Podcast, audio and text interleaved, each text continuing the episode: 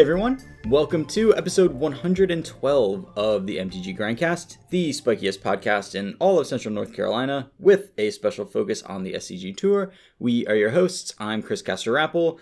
With me, as always, Collins Mullen. Hey Collins. What's up, Chris? Uh, for once, you're not coming off of a top eight this past weekend in anything. yeah, a relatively unsuccessful weekend for me. I'm sorry. You know, it happens. I've been on a pretty hot streak lately. Mm-hmm. Uh, that's been nice, and it was good to be able to also recognize in the moment that I was like, "Yeah, I'm running hot. This is great." so you know, one bad weekend isn't gonna get me down too much. Mm-hmm. Unfortunately, it was kind of a bad weekend for all of our people. We didn't put yep. anybody into this top eight. I think we ended up with what Dylan in a classic top eight. Dylan and... top eight of the modern classic. Mm-hmm. Yeah. I lost my winning in for top 16, maybe, mm-hmm. of the modern classic. Play and burn again? Play and burn. Of course. Old Faithful. Yeah. But there so, you have it. Kind of a tough weekend, especially given all of the work that was done on Legacy. Yeah. I, I feel like even though everybody was on different decks, everybody was feeling pretty good about playing the format. We had played a lot of Legacy. I will say, though, that I did a lot of preparation, mm-hmm. but at no point during the whole process did I ever have a deck that I was like, yeah, this is it. I yeah. can feel it. You know, I like I never had that moment where I was like four winning every league I played with a particular deck. Sure. You know, like never really gotten the stride of things. And the deck I ended up playing, which was Black Red Reanimator, I kind of audibled back into. Yeah. It was really a fallback deck kind yeah, of thing. Right. And when you're playing your fallback deck, everything didn't go quite according to plan leading right. up to it. Right. So definitely. We'll talk about Legacy a little bit before we get too into that. Definitely want to thank our mm-hmm. patrons. Really, really appreciate everybody who has signed up for the Patreon, who has come and hung out in the Discord. I apologize. I have all of the tokens and the the pins in envelopes in my car but due to car trouble and then me getting sick, I did not actually get them to the post office. So they will be getting to the post office tomorrow, and they, it's about 100 envelopes total going out. So keep on the lookout for that. We got hats out to some people, and we did get the final version of our playmat art so yes, uh, if you want to go see the art, you can go check out my Twitter account where I have tweeted that out. That will be put onto playmats sooner rather than later and go out to everybody. Uh, I believe in the five dollar tier is is where those are going out at. So if you'd like to get your hands on one of those, they're sweet. I'm very excited. It's probably going to be the next playmat that I play with as well. Yeah. Oh, same. Yeah. I yeah for sure. very excited, and you know a bummer that the sickness has caught up to you as well. It's slowly making its rounds around our house. But... I, I think I got something different. Okay. Because it only lasted like less than a day for me, and I really think it was like a food poisoning thing or something. But, sure.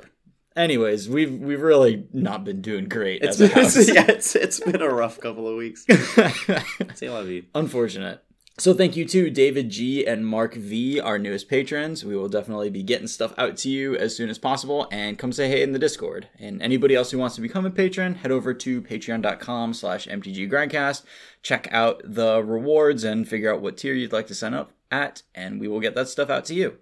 So as far as this weekend went, yeah, we didn't really have a handle on like what deck you were supposed to be playing. It looked like at least one or two of the groups that showed up really did come up with something though. Yeah, it didn't really feel like any one particular deck dominated. Mm-hmm. I don't. I wouldn't say the one group that I think put up the best like collective performance would definitely be the group of Harlan Fear, Drake Sasser, and Zach Allen. Yeah. So they collectively all at least top 16. Mm-hmm. Zach Allen top 8 They were all on Jeskai Mentor. Yeah.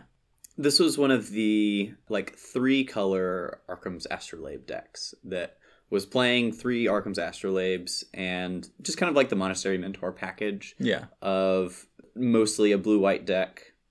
Your, you know, the good blue cards, Swords to Plowshares, Council's Judgment, Jace, Teferi. Yeah, the red is Mentor. really just for splashing magmatic sinkhole yeah. and then a couple of the good red sideboard cards like red blast and stuff and that sort of thing yeah um, but a really light splash. And ultimately, this is just an iteration on the miracles archetype. Yeah. But focusing on Monastery Mentor as a threat that can close out the game really quickly and at a card advantage sort of engine. Mm-hmm. Yeah. And I, I would probably attribute their success to the work that they put in on the deck like you know just like the hours that they put in i think they all probably were very familiar with the legacy format Mhm. overall and it just like looking at the the deck lists it seems like there was a pretty wide spread of what did well so i think it was just like the players who were playing the best and like the most familiar with their own strategy were the ones that ended up coming out on top Yeah. uh, aiden breyer dominated this tournament From top to bottom. Fro- yeah, from top to bottom absolutely. yeah, so that was really awesome to see. Played against him in Legacy before. I've always been really impressed Mhm. with. Um, he's just an excellent technical player, and uh, he was playing the uh, one of the four color Wrenn and Six piles, just like the the Arcum's Astrolabe. I think Edgar put in the most amount of work on this deck. But Th- this um, is the Astrolabe deck. It's, so it's not as true with the Jeskai Mentor deck. This is the Astrolabe deck where you really want to spell pierce the Astrolabe on turn one if you can. Yes. yeah, uh, yeah, yeah, There, there's a a solid chance that their hand just doesn't function if you do that. Yeah, Edgar posted that screenshot on Twitter recently of just like snow covered swamp as his only land and an astrolabe on the stack getting spell pierced, and it's just like There's no, there's the only black card in his hand is like one abrupt decay, and then it's like a Wrenn and six and a Veil of Summer, and some like and blue cantrips that he's not going to be able to cast at all. Yeah, there's like a Jace, yeah, it's just like not even close. Yeah, so the deck's kind of wild, and I, I'll be honest, I'm still not convinced about Arcum's Astrolabe. Mhm. It's probably necessary in four color decks. The card just feels so mopey when you could be playing Ponder for uh uh the same amount of mana, or you know, like even just like going down to preordain or something. And that's kind of my big question for these like Jeskai Mentor decks is like, how necessary is the Astrolabe in this deck? Why you know why not just play a preordain or another cantrip or something? Is it really that important to be able to fix your mana in a three color deck here? Yeah, I mean, I would really want to talk to Zach about that specifically. I think Yeah. that that would be a good conversation to have. Um, one, you know, one piece of information that came from, I, I think Zan told me this, uh, or Evan, like one of them had talked to Zach about it. Um, really interesting thing about the deck construction, he had said that they were not beating Rugged Delver until they put Rest in Peace in the sideboard Yes. Yeah. and then that ended up being and the more the more you think about it the more you realize oh all of the threats that are good against miracles in delver Mhm. rely on the graveyard Yeah. uh, wrenn and six tarmogoyf or in my case elvish reclaimer yeah. Right. dreadhorde arcanist like Yeah. you just can't kill them if you don't have access to your graveyard Yeah. Yeah, definitely a, a lot of graveyard synergies, and you know, being able to use it to kill all their goyfs is nice. feeling. right so it's effectively like a removal spell Mm-hmm. that just like preemptively you know like ruined halos like a lot of their deck kind of Yeah, it, yeah, it just seems great for So. sure. Yeah, and I expect that that technology will definitely be picking up. Mhm. Um, I think that you know once people realize, oh yeah, Rest in Peace is great against Rug Delver. Rug Delver might have a pretty difficult time, and they might end up needing to switch up their threat suite and or Yeah, so I was I was thinking about that as like a response to the deck because I'm planning on playing uh, Rug Delver, Temur Delver, whatever we're calling it. Um, I'm planning on playing that at GP Atlanta this coming weekend, and Yeah. I was trying to figure out like, okay, what is a plan that I can have against a deck like this that makes sense, assuming that they're going to be bringing in their rest in pieces against me, and I was trying to like map out configurations that would make Rest in Peace not that good against me. But the problem is that all of your threats that are good, like the reason, like Miracles has been a joke Mhm. when I've been playing against it online. Like Yeah. I just have not come close to losing a game. Right. And a big part of that is that Wrenn and Six and uh, Dreadhorde Arcanist. If you uh, like untap with them, you're just so likely to win the game. Yeah. they are your best threats. they're like better than Jace. It's crazy. Yeah, well, because they're two mana and Yeah. they do a really similar thing to the game. Right. Yeah. So the you know one way that I like to play around Rest in Peace with other decks is board out the stuff that is vulnerable to the graveyard hate and make your deck a little more board oriented. Yeah. But the reason that your matchup against Miracles is good is because of these threats that just happen to rely on the graveyard.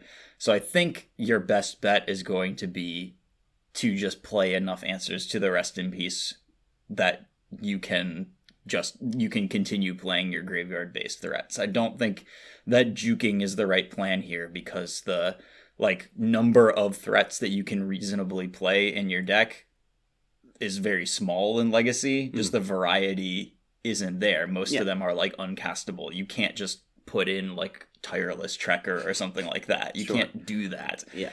Uh, so because your options are so slim and the best ones, the ones that give you a good matchup against the deck, do rely on the graveyard, I think your best bet is to put an extra disenchant in your sideboard, make sure that you have the spell snares, and know that you're going to be battling through rest in pieces post board. Yeah, yeah, yeah, definitely. I was, you know, before people came up with the Rest in Peace deck, I was advocating cutting the Destructive Revelry for Ancient Grudges. But now that people are playing Rest in Peace, it's very true that you have to stick with the Destructive Revelry, and maybe even you want like a second copy or something. Yeah, or a, I, yeah. I mean, I guess like there aren't really enough green cards. I don't know if you can run Force of Vigor, and that would be a, like a pretty pretty mopey answer to Rest Yeah. in Peace. So, I, you know, I'm just trying to think of ways to get an extra disenchant into the board while not being like embarrassing in other matchups. Hmm. But yeah, it's tough. Like, there's a lot of things you got to answer, and and the Rest in Peace being there in the format is is a new thing that has to be adapted to. Yeah. It's a, little bit awkward. Yep. Yeah, definitely makes things a little scary for that deck. For sure. It's it's one thing that I do not want to have to fight through, but oh well. People are ready. So I you know, last last time we talked about Rug Delver and trying Elvish Reclaimers just like straight up in the place of Tarmogoyfs. Mm-hmm. Um, I gave that a shot this week. Uh, played several leagues Yeah. with really similar to Jarvis's list that he won the Legacy playoff with. Just instead of Goyf's Elvish Reclaimers, and slightly adapted the sideboard to like make that make a little more sense. So I played an extra crop rotation and a Bojuka Bog because you kind of you have more access to your random utility land. Yeah. I was really happy with it. I Great. three two the first league, five of the next one. Uh, won a couple more matches after that. Like, uh, just being one mana is really good. It makes so much of a difference. The difference does. between one and two mana in this deck is like the difference between being able to hold up your spell snare and or spell pierce and not being able to like Mm-hmm. turn to cantrip into your threat is huge and happens very frequently. Yeah, one mana is nice. It just like the deck construction has made less and less sense to me the more these rug decks have gotten iterated on. Because if you look back, the premier Delver deck to ever exist is Grixis Delver featuring Deathrite Shaman. Yeah. Like that's the best Delver deck that we've ever had. Well, ignoring the Treasure Cruise days. Yeah, of course. Okay, sure, sure, sure. the best Delver deck that's ever existed is definitely blue red. Right. Treasure But Cruise I mean, Delver. like, an actual Delver deck that, you know, ekes out advantage by mana advantage yeah, and yeah, trading yeah. cards rather Yeah, than just like. Delver with Deathrite Shaman was it. Yeah. absolutely. Uh, yeah. I don't think Treasure Cruise counts because you're just like a straight up mid range deck. It just so happens that all of your cards cost one mana Yeah. for some reason. And you have ancestral four four X Just ancestral recall. bunch of ancestrals. but so the best like pure Delver strategy where you're just playing like really efficient threats and really efficient answers. Yeah. It had eight one mana threats. You had mm-hmm. your four Delvers and your four Deathrite Shamans. And Yep. of course the Deathrite Shamans also contributed to casting your spells Right. while it was in play and then they were a threat. The the curves of these decks have moved. You take away those four one mana threats, and then you don't replace them with anything there. They just kind of get shifted. The curve gets shifted to the right as we put a bunch of two mana threats in the deck, and it just the, like it plays so clunky for what's effectively like a fourteen or fifteen land deck, Yeah, and uh, I, it just doesn't make sense to me to have all these two mana threats in the deck. yeah. No, I mean, I uh, I can definitely get behind it. Um, yeah, and then you know, even before Deathrite Shaman in the deck, like Temur Delver traditionally always ran Nimble Mongoose, which is Yeah. also a one mana threat. Yeah. So, And this is just a huge upgrade to Nimble Mongoose. I feel. oh yeah. So, um, well, it's got one more point of toughness. That's great. Yeah. Well, I mean, it just lines up. You, we've talked about this before, but Yeah. it doesn't get pinged down by Wrenn and Six. Yeah. Once it's bulked up, and if you have to so- slow roll it to do this, that's fine. It doesn't die to lightning bolt. Mm-hmm. And then it just like mid game finding your like fiery islet in a game against like miracles where you have Wrenn and Six kind of going, Mm-hmm. but you really want to jumpstart it, or even sometimes just finding a wasteland where you need another one. Um, it just It comes up. Yep, it comes up. Yep. And uh, no combo in the main deck, just straight up like it's more of just like a really good wild Nacatl. and some with some extra utility when the, the ground gets gummed up. So I've been happy with it. I like it a lot. Yeah, makes a lot of sense. The one other deck I want to talk a little bit about, a deck that I feel like I kept on telling myself I was going to test, but never got around to. mm Tarek Patel top aided with Hogak. And I think that Hogak is pretty strong contender in the format. Yeah. But is like a little under the radar for some reason. Like not a lot of people have gotten around to like putting a lot of hours into it. But uh, yeah, I mean, you know, Tarek was able to top eight the tournament with Hogak, and I think that that strategy is like pretty resilient to the kind of graveyard hate that people are putting out. Like, you know, that deck had to be able to beat Leyline of the Void in Modern when it existed, so I Right. think that it like can, and it's an excellent Force of Vigor deck. So Yeah. um, I'm I like was definitely thinking back on the weekend was like, man, I really wish I had like tested this even a little bit. um, so definitely, you know, something to consider for people playing in Atlanta this weekend is like if you're if you're a graveyard kind of guy, uh, this might be uh, something to look into. Yeah, and he went the Hedron Crab route, Mm-hmm. uh, Hedron Crab and Careful Study off of the blue splash rather than having red for Faithless Looting and like kind of nothing. It's an okay Force of Vigor deck. You know, he's got Sure. eight green cards main deck, and then pro- I assume whenever you bring in the Force of Vigors, you also bring in two Assassin's Trophies. Yeah, so yeah, yeah. you have a decent chance of casting it for the alternate cost. I I remember that like when people started playing Hogak in Legacy, one of the problems with it is mostly just that like it's really hard to beat Chalice with it. Uh, especially game one, you just like get Chalice and you kind of just die. Yeah, all, all the little creatures you're trying to cheat out cost a mana. Yeah, exactly. yeah, So that doesn't work very well. Very hard to get your Venge Vines into your graveyard if you can't cast one mana spells.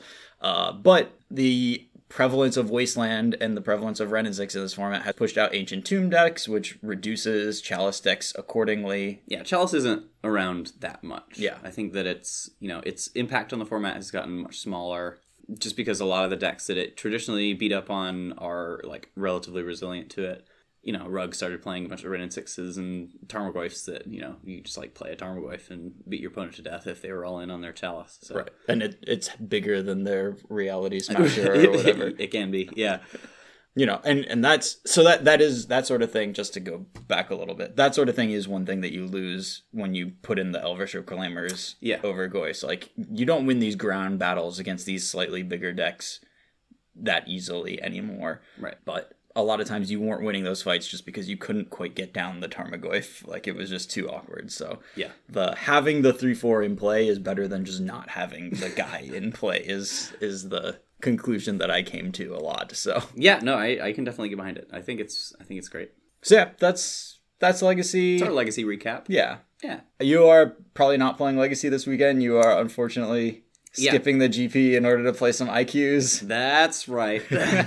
I'm not happy about it, but Ugh. given that I didn't have a great weekend, uh, Syracuse, and if the PC race ended today, Mm-hmm. I would be in at the last slot.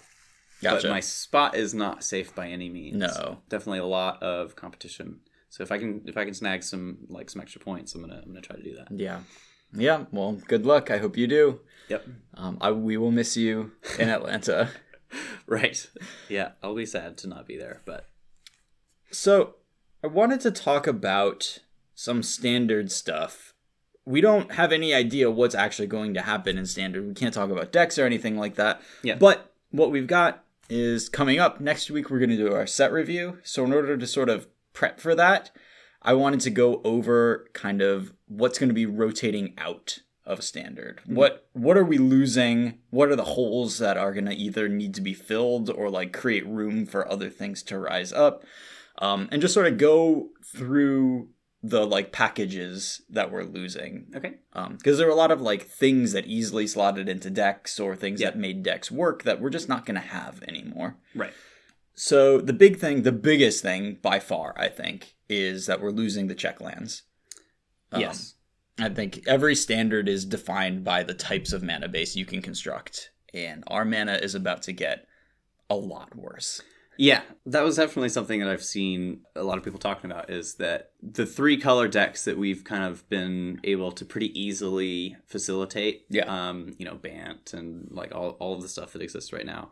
uh, Grixis, Mhm. um, you know, kind of whatever. All of these mana bases are so simple just because we have all of the lands. Mhm. Yeah, that's all going to go away. So Can't play Absorb and Kaya's Wrath in the same deck anymore. yeah, that's that's a bummer. Well, it you know your your mileage may vary on that one, but um, yeah, it's it sounds like we're going back. We're gonna be uh, at least initially in a uh, one to two color standard format.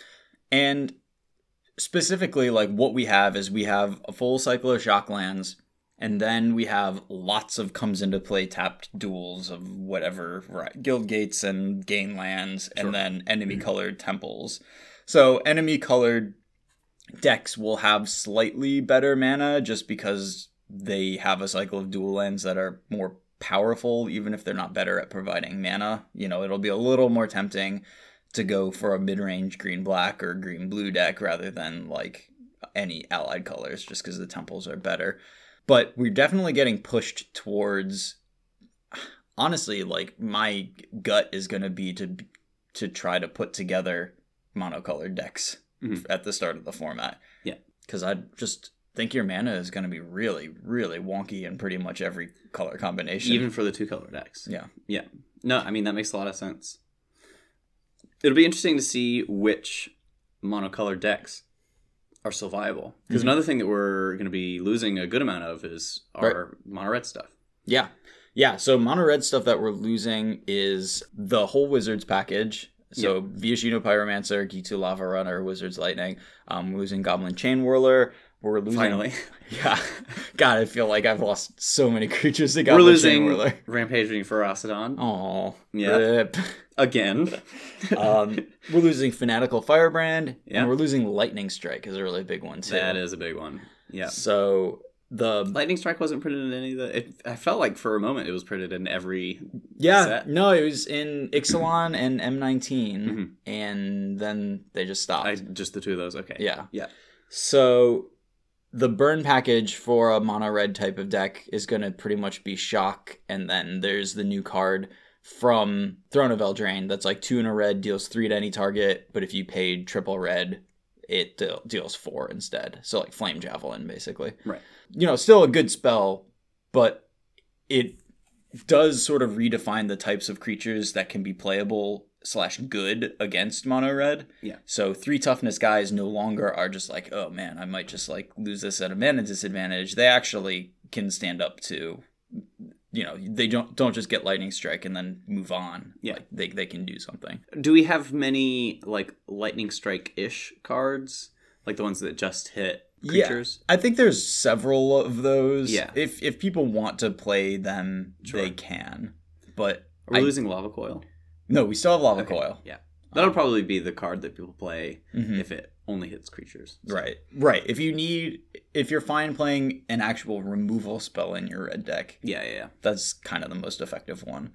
Um, but man, I don't want to main deck that. That said, we still got experimental frenzy. It'll be played. Yeah. cards, cards bonkers. The the power level of the format as a whole is going to go down. yeah, And while you're losing, you know, your best hits with experimental frenzy were always uh, lava runner and fanatical firebrand. Yeah. like they're just the most mana efficient things that you can hit, and they have an immediate effect.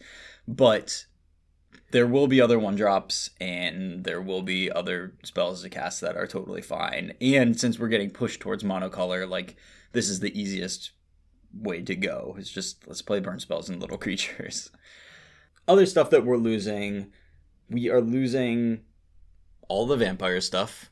So, Rip Sorin, technically standard legal. we yeah we get to keep Sorin, but Sorin and Sorin, all of Sorin's buddies are uh, not going to be around. No, not Yeah. going to be around. Tribal stuff that will be around though is knights and, And a lot more knights. a even. lot of. It feels like every other spoiler is a knight Yeah, for some reason. and like decent night cards Yeah. too. yeah, and Mono one of the- white, week one standard. maybe mono white, but also knights have the only dual land in Throne of Eldraine. Yeah, So they there's a tri land that uh, taps for a colorless or taps for white, black, or red for casting knights or equipment spells. that could be pretty huge. Nobody else can play two colors, but Right. knights kind of totally can. So Yeah, yeah. I mean, like, like being being able to have access to like better mana than everything else Mhm. is probably a pretty big upgrade for uh, tribal synergy. Um, and one thing that this new world of like pretty bad mana is going to lead us to is I think it'll tend to slow down the format. A lot of people's decks will be built with having some comes into play tap lands in mind, which again will like encourage monocolored aggressive decks to try to take advantage of that but there's only so much power that most of those can have and as we saw like mono red is losing like 20 of its best cards so even though it might be fine it's not going to be able to just gun you down the same way that it always has been. So i think stuff will slow down and i think one way to take advantage of that and also get to play multiple colors is to play a green deck that uses whether it's you know, Gilded Goose or Paradise Druid or something like that to allow it to cast spells from a couple of different colors, which is a big advantage in this format, probably. Yeah, maybe yeah, maybe like the the most of the multicolored decks will be like food based in some way, so we can we can get the golden goose down and uh, you know really add a bunch of Yeah. different colors of mana. Um, I think Paradise Druid is about to be crazy good, though, because it doesn't Yeah. die to Chain Whirler anymore. That's big. And you just always will get to. your mana. Yep. Other stuff that's leaving. Mono White is losing quite a, the Mono White decks will look different. Um, they're not going to be based around Legion's Landing anymore. Yeah. They lose Benalish Marshall. You know, Mono White wasn't seeing a ton of play for a while because Vampires pushed it out pretty much completely. History of Benalia is gone. History of Benalia is gone, Yeah. which, I mean, thank God that would be a disaster. yeah, Oh, we're putting a bunch of new No, night cards. Turn one, good night. Turn two, good night. Turn three, History of Benalia. Oh Yeah. my God. Yeah, No, luckily for you. us, knights was never a thing before in standard with the history. Right. You had to put some like really medium knights into your deck if you, You were like excited if you like, ooh, this one's actually a knight surprise. Got like good for me. Dauntless bodyguard plus two plus one. Yeah. Oh man.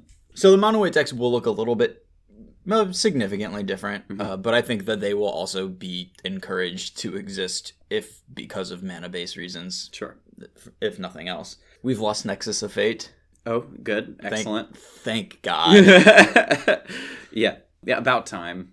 That that card definitely had a a bit of a, an unfortunate impact on standard. what a terribly designed card. Right. They, just kind of like one of those. Uh, oops, we kind of threw this into the set on accident, and just like a line of text or two that they didn't quite. I mean, making this is the first time walk that was an instant number one. Yeah. and also it shuffles itself back into your library right. at the same time, and just like no, no thought. I mean, it feels probably very little like thought about what that actually means for. Am I remembering this incorrectly, or was that a card designed like not by R and D team? I feel Oh, like I don't. I feel like it was like like added on last minute as like this like buy box promotional thing. That, Yeah, like, I mean, it was a box topper, but yeah, it you know it probably wasn't extensively tested with the. It feels like it definitely wasn't extensively tested with Yeah. the rest of the stuff. and or like R and D team like heavily recommended that it not be standard legal, but they decided to make it in, anyways just for extra incentive or something. Well, we had to live with it for a while, regardless of how they ended up there.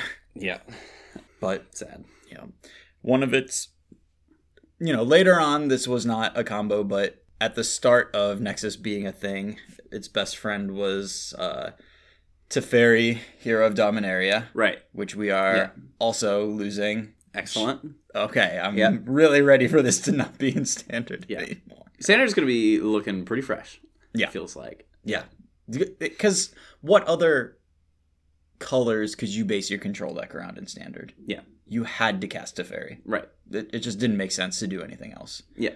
You know, the the Grixis decks were always a joke because like yeah, you can play these removal spells and you can play this like okay five mana planeswalker, but like you're not playing the busted one that people play in modern and legacy. So what, Yeah. are, you, what are you doing? Right. Yeah. Yeah. If your planeswalker, you know, crosses formats, that's definitely a sign that it's uh, If you're five mana planeswalker Right, across yeah. this format. It's, the one that you probably want to be playing. Yeah. Yeah. and just like so many games, like you feel like you're doing okay against the control deck, and you're like trading resources off, and it's like, all right, I just need to draw a little bit higher density of spells than them for the rest of the game, and mm-hmm. then you're like, oh wait, but what if their last card is Teferi? And then it's always Teferi, and then you just lose on the spot. Yeah, it's just how the games play out. As they interact and they interact, and they're you know they've mm-hmm. drawn a Teferi by then, and then they'll slam it, and Yep. then the game ends. Ugh.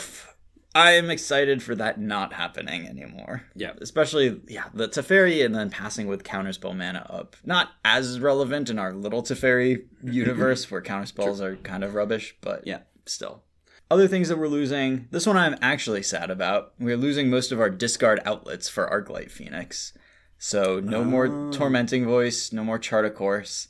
The age of Arclight Phoenix is ended. It, I think it may have come to an end in all Yeah. formats. That's I mean, you can still bury it alive for it in Legacy. okay. Yeah. But yeah, so we are getting in Throne of Eldraine a pretty medium card. There's an adventure card that its adventure is one red. I don't remember if it's a sorcery or an instant, but you discard a card from your hand and draw a card, and then the creature it puts into play has like an activated ability that lets you rummage.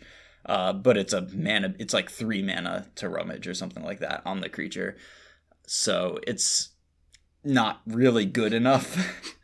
Yeah. Three mana rummage is not where I want to be. yeah. Yeah. and so like the- Like standard will be a little overpowered, but not that. not that overpowered. lower power. Yeah. Yeah. I mean, you would be mostly playing it for the adventure side, but one red mana to do the insolent neonate thing where you just like have to immediately do it. Just one red mana, discard another card from your hand, draw a card is like, I don't know. Like the one thing that that does have going for it is that gives you another one mana spell. So, and since Opt is being reprinted in Throne of Eldraine, like that could make Phoenix possible in that it's so much easier to triple spell when you have an extra one mana spell Yeah. in your deck. Right. So that's kind of nice. But man, we really need like a chart a course or something Yeah. too. And uh, Radical Idea was just always my least favorite card in that deck. Yeah. And I really would like to not have to play it if possible. Right. We are losing Curious Obsession. Yeah. Mono, Mono Blue's gonna have to take a Um, different angle other oh, than oh. tiny creatures. I feel like we're And- losing a ton of the most obnoxious cards Yeah. in standard. Like the cards that suck to lose to. Curious Obsession, Teferi, Nexus of Fate. yeah. I have been seeing a lot of noise around green blue. Uh, like like like Simic Flash as Okay. a replacement for Mono Blue. Yeah. Because you still have your kind of card advantage engine and Night Pack Ambusher. Right. You know, the mana is a little wonky without Hinterland Harbor, but if you go more in one one color direction than the other, or maybe play a mana guy or something like that. Yeah.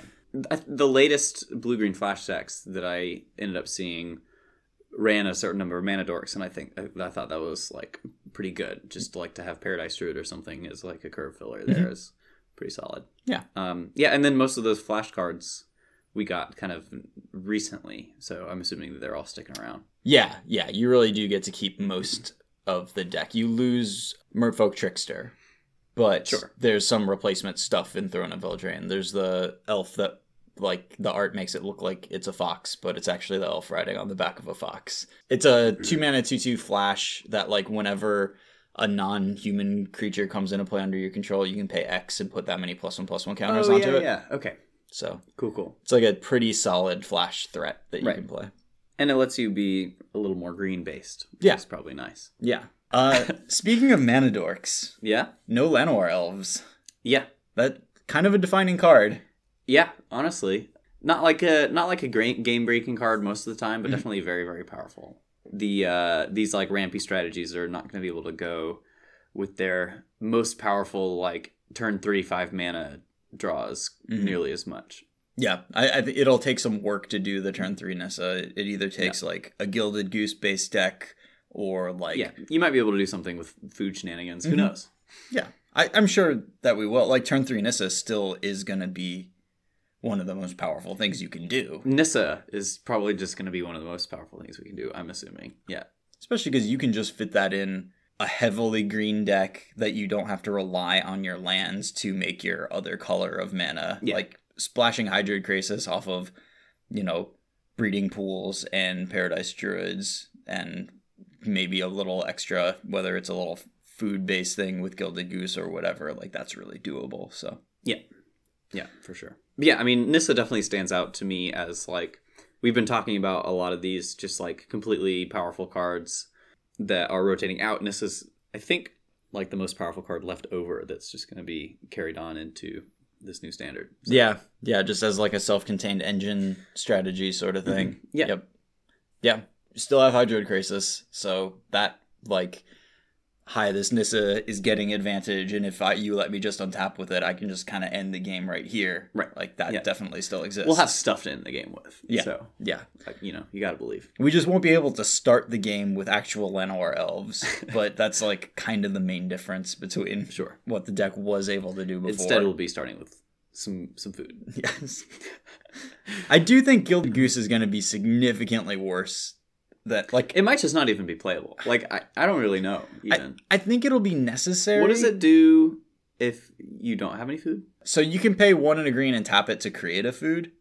Okay. So if you can like, if you're just like not turn really one goose, anything- turn two, make a food. You know, if you don't have anything else, I can see that happening. Yeah, I mean that's you're hopefully casting a three drop on Yeah. on, on turn two, but Right. yeah, we'll talk about these sorts of ideas. We're getting into the new stuff. I know bit. it's Yeah. hard. We're not so to, excited. I am really excited. yeah.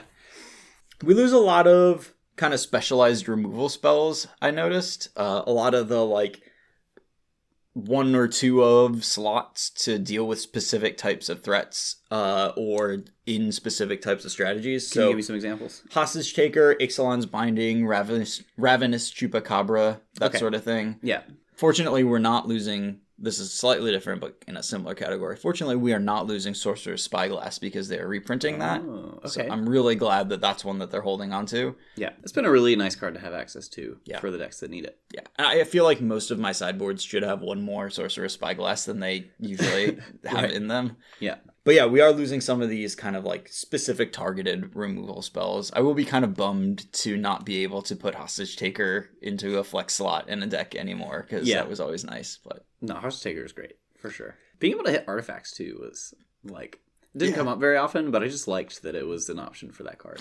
I don't know. Every time it's just because I played a lot of treasure maps, and every time I Oh. got my treasure map hit by Hostage Taker, it was just like. Oh my even if I kill it, like my hot, my treasure map always had two counters on it when they grabbed it, and it was just like so I you found yourself this- on the on the receiving end of that interaction Yes. a little a little too often. I just Got it. put all this work into this treasure map. I was about to flip it, but Yeah. you took my. How do you take a map hostage? yeah. Come on, not cool. I need to flip this. A big one that has not been nearly as big lately, but likely would have been a big deal. It was a big deal in a small standard format. Mhm. So the Explore package is what I'm talking about here. Okay. Before the last rotation, we had access to the Explore package. Right. Nobody played Wild Growth Walker. Right. We chopped a bunch of sets off of standard. All of a sudden, green black was good. Yeah. Golgari mid range, totally playable. One of the best decks in the format. Add a set, Sultai, totally great. Explore package, powerful.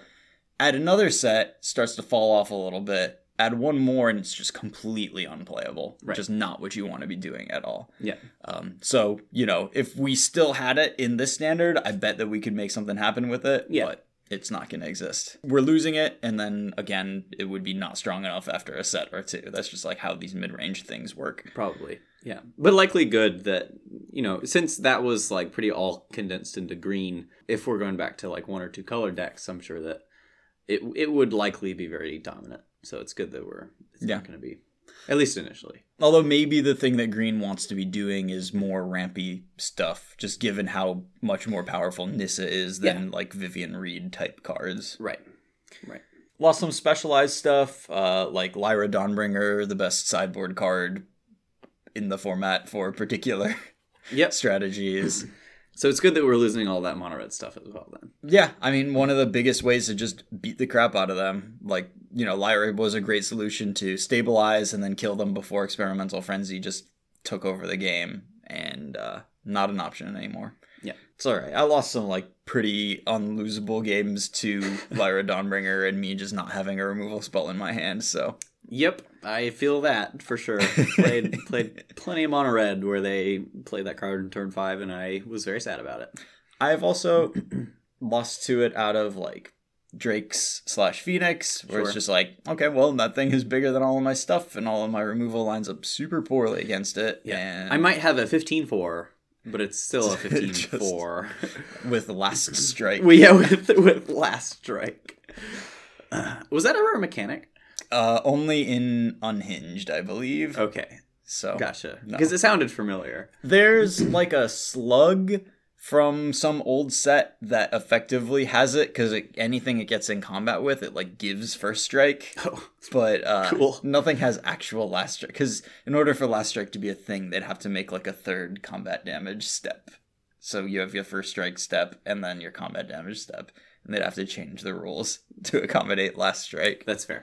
Yeah, it's Um, the it's the hidden step that only comes up if you play certain cards. yes, Yeah. and we're also losing search for Azcanta. Oh yeah. So this is the last one on my list of things that I thought of as Mm-hmm. important. Um, definitely less of a thing towards the end of the format, Yeah. although still The pretty just- decent in Nexus decks. But yeah. The just like generalized strategy of like interact all the time and then like have a card advantage Mhm. card that takes over the game became worse and worse as people played as the format got more and more powerful. Yeah. So it got to the point where the good stuff deck Bant mid range Mhm. just like overpowered a search for Azcanta Yeah. near the end of the format. But Yeah. earlier on in the format when there was yeah, those those strategies definitely were pretty pretty dominant. Yep. So I mean, looking forward and looking at when while looking at spoilers and while brewing initial decks, the things that I'm thinking of are I'd like to see what the powerful like monocolored strategies are and then I'd also like to see what we can do with green decks that have access to more colors of mana than that. I mean, most of my thoughts are about what mana do I have access to more than Sure. anything else Yeah. in particular. It's a good thing to pay attention to. You don't want to get caught up in just like assuming that you can have access to anything and then mm-hmm. Building a bunch of decks that are non-functional. I mean, you just don't have access to everything anymore. Right. Um, I and that's why I like am really going to be trying to build a lot of Paradise Druid decks. Oh, Lee points out no two mana Doomblade anymore. Definitely Okay. removal spells are a little bit more limited. We don't have cast down. Okay. There's some replacements in this set. It looks like there's a blue black one that has some like really interesting text.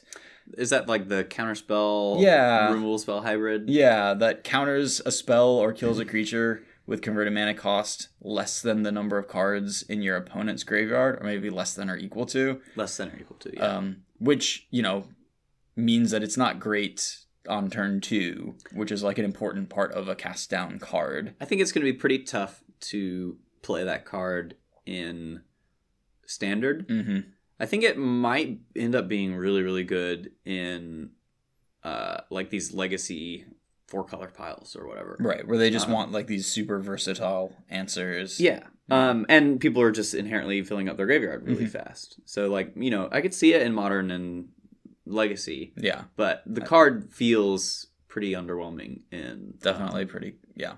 Yeah. standard. hard Yeah. to have it you know i could see it as like a, a one of or two of or something uh, intended more as like a hey we're in the mid game and i need something that's an answer to most things Right. But I feel like most of the time against most decks, it's only going to be able to counter, like, you know, even like later on in the game, like a three or a four. yeah that's possible And it's just not really what I want to be doing. yeah no i, I get that yeah We'll see. um yeah so you are probably going to need to be picking your removal very carefully based on the threats that you're going to be facing Yeah. so for a little bit, we're gonna proactivity is gonna rule because it always it's gonna be does the Wild West. Yeah. I Yeah. mean, I I would rather be the person casting Nissa or casting red one mana spells than pretty much anything else in the on week one of this format. Oh, I'm gonna be keeping an eye out for some one mana spells. Yep. In probably the white and red colors first. There's a couple. Yeah. We'll we'll talk about them for sure. Oh yeah.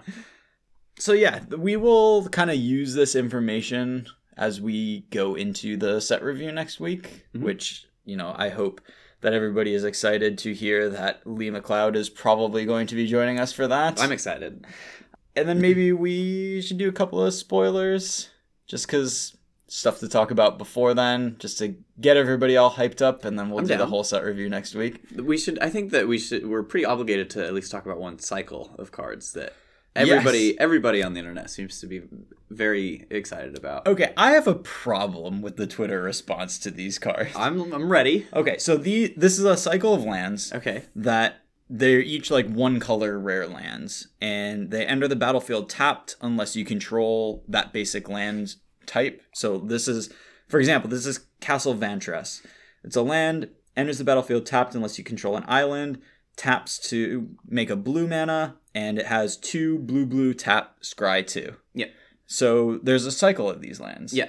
I think they're clearly very very good. Yeah, they come into play untapped. Yeah. m- uh, probably a lot of the time. Yeah, and then they just have like a an ability that the longer the game goes on, the more advantage you're gonna eke out of that. They're not even legendary. They're not even legendary. yeah. My problem though is there's a trend on Magic Twitter where like everybody will be calling out a certain behavior.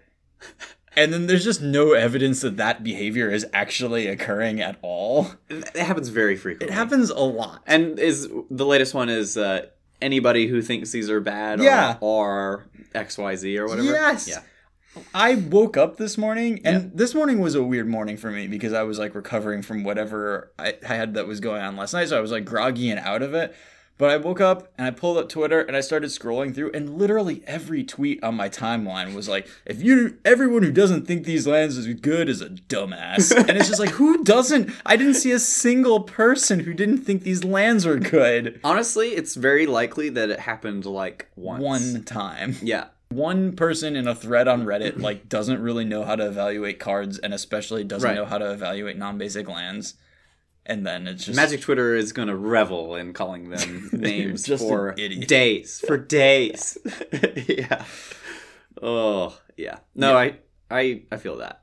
so We could spend a lot of time talking about things that are wrong with with Magic Twitter and just you know Twitter generally. I'm sure. yeah, so like these lines are obviously great. Uh and Yeah. in particular like are almost free in a monocolor deck. Like if you're running a mono blue deck, you can just run like four of these and a bunch of islands and you're probably going to be fine the vast majority of the time. I think it's pretty close to an automatic four of in any monocolor deck. Yeah. For honestly any of the cycle. Mhm. The uh, I've been pretty impressed with every single one that I've seen. All of their abilities are like pretty good. Even the black one.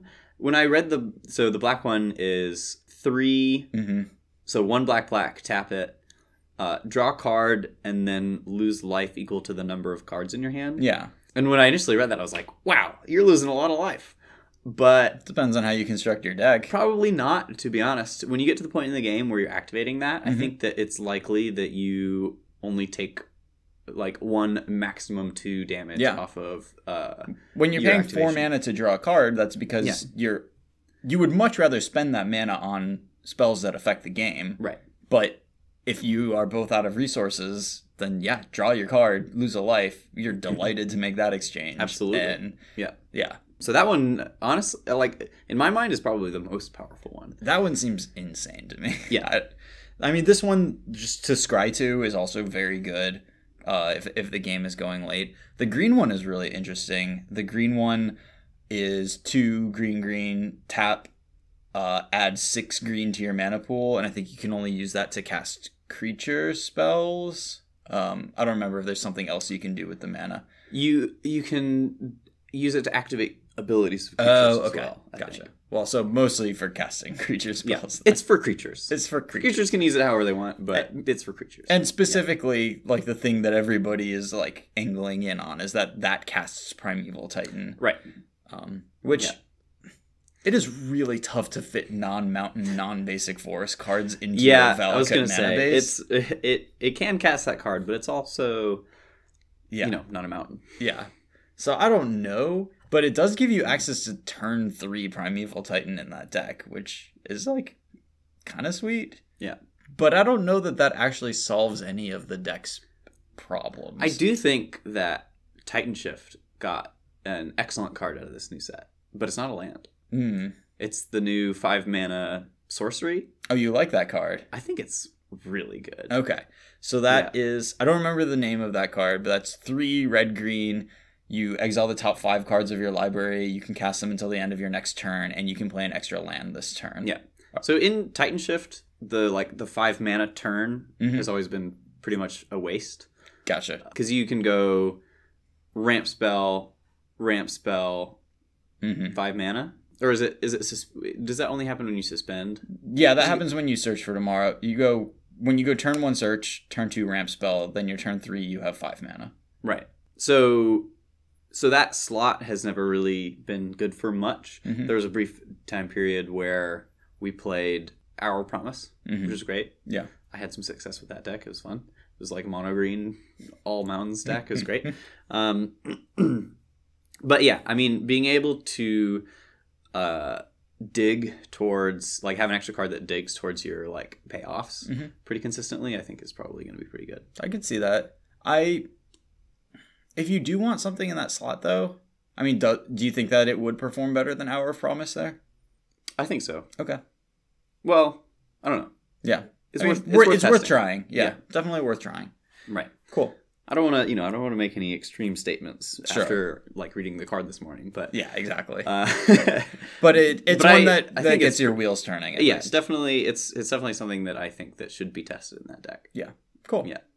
Definitely like is a must counter in that spot, you know, or a must deal with sort of thing. Like gets you quite a bit of advantage and like either you're digging for threats or you just like you get an extra land drop that turn, then you play another land that you exile with it and can probably play like two ramp spells off of there and then you're just like I mean, it's not naturally Valakuting because you cast a five mana spell, but it does get you into the like now all of my land drops are lightning bolts Right. range. Yeah. So that could be really good. Right.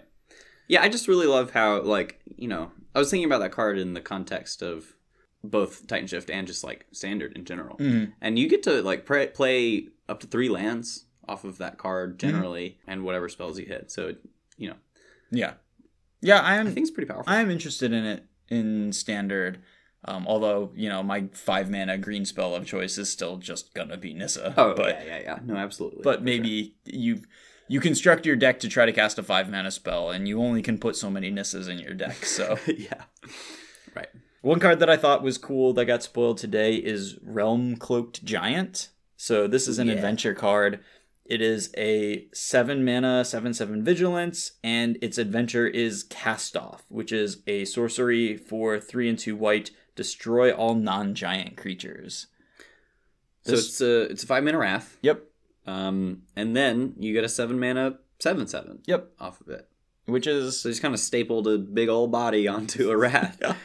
and the art for this card, I will say, is very sweet. I love the art on this card. I actually this is the art on the like special version is also pretty cool looking, but I really love the like art the, on the I like the original one Yeah. as well. Yeah. yeah, very neat. This is a this is a magic art podcast now. well, we're just talking about what we like. But yeah, I mean, the five mana Wrath is like a staple of control decks nowadays. Yeah. You know, it's not anything special. Um, You're probably not going to have too many giants sitting around to survive this in your control deck, so you're not doing anything great with the Wrath part. But well, I mean, if you're playing a control deck and you're like this, you can just play like three of these, and Mhm. that's just like your win con. And then yeah, maybe you you know get to a point where you cast a seven seven and then wrath away all the other stuff. I'm yeah, I'm sure that will happen every once in a while. Yeah. right. Um, but it being a 7 7 vigilance does mean that like a lot of their medium sized guys are pretty irrelevant once you get to that point in the game, which is Yeah. kind of nice. But yeah, it's design wise, I really like this just as a way of like encouraging control decks to put a card in their deck that will close the game out quickly. It's like a nega Teferi. Like Yeah. Right. Teferi encourages you to play no win conditions in your deck, which is Yeah. so miserable. Right. But this just okay. Well, this is a wrath that's totally fine, and it lets me end my rounds on time. seven, yeah. Yeah, great. Right. So I appreciate it for that, if nothing else. No, for sure. But I think it'll be pretty good. You know, Yeah. wrath that just gives you the This ability. this to... card will see play. Yeah. Yeah. Yeah. You can quote me on that. Uh, the next one I am not so high on, but it is a cool design. It's the magic mirror. Yep. Uh, six blue, blue, blue. This is a cycle of legendary artifacts with like affinity for stuff. Spell costs one less to cast for each instant and sorcery card in your graveyard. You have no maximum hand size. At the beginning of your upkeep, put a knowledge counter on the magic mirror, then draw a card for each knowledge counter on the magic mirror. So your ideal is fill up your graveyard with cheap cantrips and stuff, and then it draws you one card, and then two cards, and then three cards, and then hopefully you don't have to do much else to win the game. And hopefully that. you've hit them with enough seven sevens at this point. It's over. so, uh, yeah, this card seems like a control mirror breaker, Mhm. where the game plays out and the graveyards are stocked, so you can pay three mana for this bomb finisher and hopefully protect it in some way. Mhm. That's how I imagine it playing out. If there's going to be some sort of blue control deck, Yeah. um, so you know, You gotta kill like him a- though, and you gotta kill him kind of fast. It's not a May. It's not a you May. gotta draw these cards, and and it's a Yeah, lot of cards. Once you're, you know, if you if this is a control mirror that you trade off of trade off resources and stuff, and you're just battling, and then finally like like this can't be a thing that you resolve like because now I have 12 lands in play and I will fight over it with all of my counter spells and here you go here is this it's going to kill you because if you only have like 20 cards left in your deck like you're just going to kill yourself with it maybe. unless you have ways to actually kill them yeah, Like, no, quick. that's that's certainly fair. Are there any like donation cards? I just get it up to like you get 10. it up to like ten, and you're like, Give it here you go. No, I don't believe we have any. I don't know if Oh. there's like an adventure that does it now or something like that. I hope so. That would be the sweetest control mirror. right, just draw the cards off of it yeah, so you can keep fighting them. Right, right. And then once it's at just extreme numbers, then you're just like, all right, good Yeah. luck. amazing. I think generally cards like this have been pretty displaced by planeswalkers. Yeah, You know, Honden of the the blue Honden is just not like the type of card that we put into control decks anymore. right. And I think Did the Blue Honden see play back in the day? it did. Okay, Yeah. cool. Yeah. I, I only have that through Battle Cube. Boss experience. Yeah, so, yeah. yeah. Yeah, so we don't usually do this type of thing anymore. This thing getting down to be as cheap as potentially three mana is a difference maker there. That is Yeah. pretty cheap. I wouldn't be super surprised if this just wasn't the type of thing Yeah. you wanted to do. Absolutely. This next card is really cool though. Yeah. This is Dance of the Manse. Uh, X white and blue. Return up to X target artifact and or non-aura enchantment cards, each with converted mana cost X or less from your graveyard to the battlefield.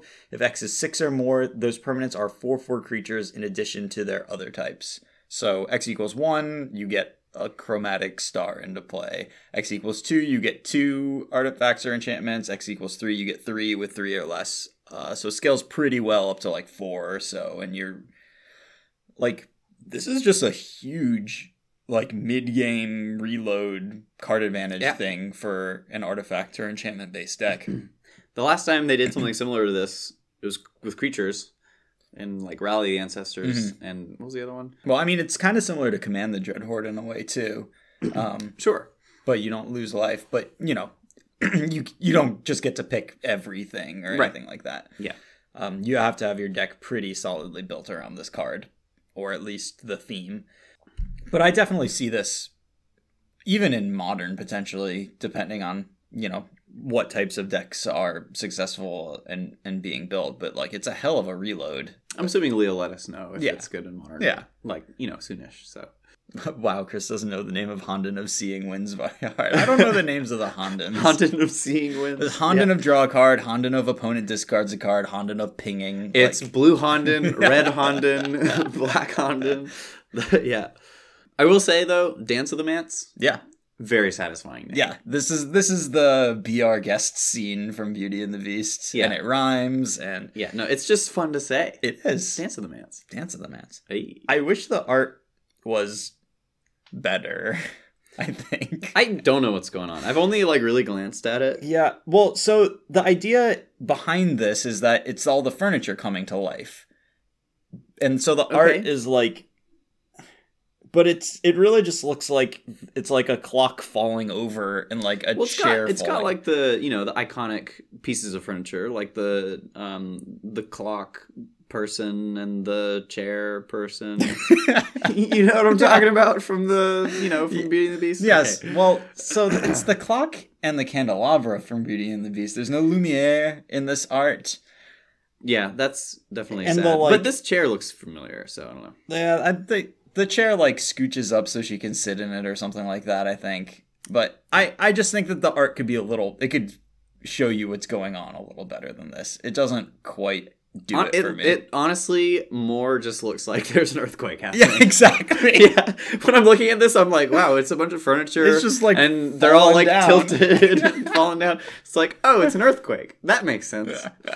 Yeah. but anyways, Yep, uh, yeah. But you know, at least it's got a cool name.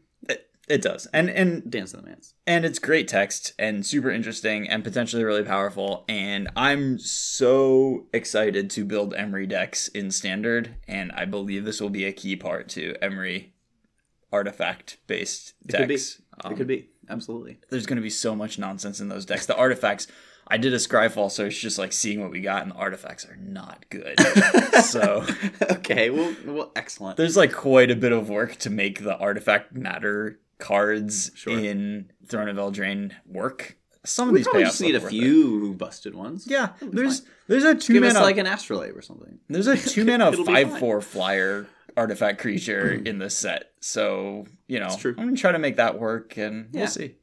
All right, so for our Patreon question of the week, Chris asks, "What card are you going to miss the most post rotation? What card are you glad is going away?" So we touched on this a little bit, but just to like lock in our responses here. So first, like, what are you happiest to see leave? What do you- Nexus of Fate. Okay. Yeah, which I knew the name of the whole time.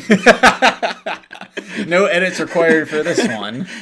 yeah, yeah. Nexus of Fate is just it's just a nightmare. An egregious Um, design.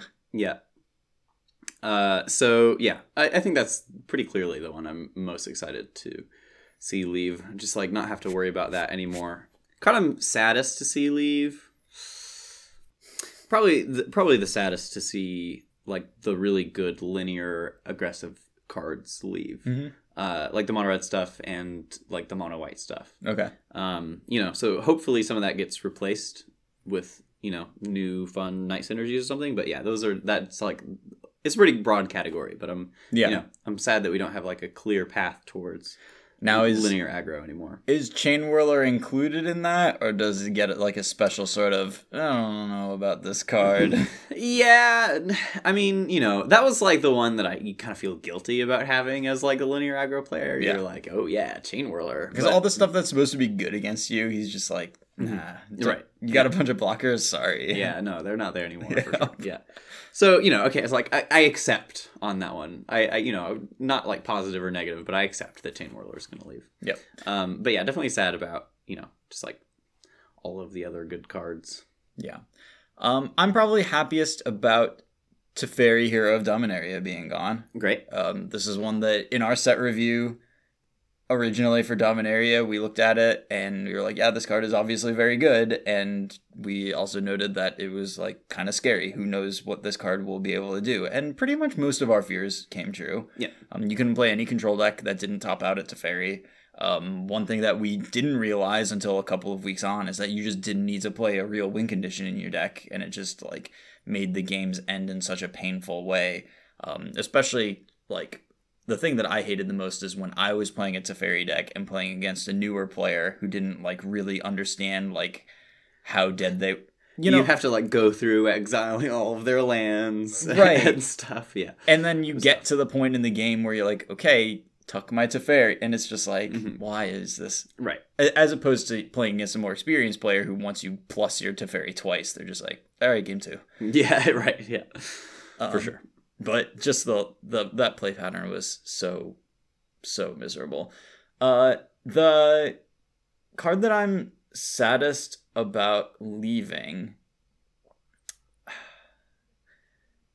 Honestly, Chart a Course. honestly, it might just be chart a course. Yeah, I was I was thinking about it. it it gave a lot of like it just had a bunch of cool play patterns with it. It like encouraged you to play weird things like one mana one one flyers in your deck and stuff. Mhm. Uh, not to the same extent that Curious Obsession encouraged you to do that. Like I think Chart a Course is an example of this done really well, and Curious Obsession is an example of this done like eh, Sure. I don't know about this. Yeah. Um, but yeah, it, it encouraged you to like play cheap evasive threats. It was a discard outlet for Arclight Phoenix. When you got the like draw two with no discard off of it, you felt really good. You felt really smart for pulling it off. Um, and it was never like backbreaking in any way. So yeah, honestly, I'll probably miss playing with Chart a Course more than pretty much anything else. Makes sense. Yeah. Cool. Well, we will be back for an extra large episode next week when we do our full set review. And uh, it will be, again, the like pre order style of episode where we will figure out how much of CCR's money is getting spent on brand new magic cards. Excellent. But for now, thanks to everybody so much for listening. We really appreciate it. Uh, if you want to catch us online, you can head over to mtggrindcast.com where we've got links to all of our episodes and Collins' coaching services and our social media and to the Patreon, or you can go straight to patreon.com slash mtggrindcast. Uh, got lots of cool rewards and these playmats, uh, I'm going to be working on getting them printed up immediately so we can get those out. I cannot wait to unroll that. I'm so excited. Yeah. The art is so cool. I um the artist that we commissioned for this, uh, he goes by MCG Mark on Twitter and Instagram. And uh, you know, I've linked to him in the Twitter thread and stuff, and I will be encouraging people to check him out. But yeah, I he had a great portfolio, and then just was a joy to work with. And every time I saw a version of this, it just kept getting better and better. And Nice. I was I couldn't be more pleased with how it turned out. So Excellent. yeah Yeah. get yourself a playmat. Sign up for the Patreon. That's the, this is the only way for you to get this playmat if you are not me or Collins. So Yeah. sign up for the Patreon. Uh, and yeah. So thanks so much to everybody for listening. If you want to find us on social media, my I'm tweeting from at CCR underscore grindcast. The podcast Twitter is at MTG underscore grindcast, and Collins is also on Twitter. At Collins Mullen. Thanks again, and have a great week. Peace.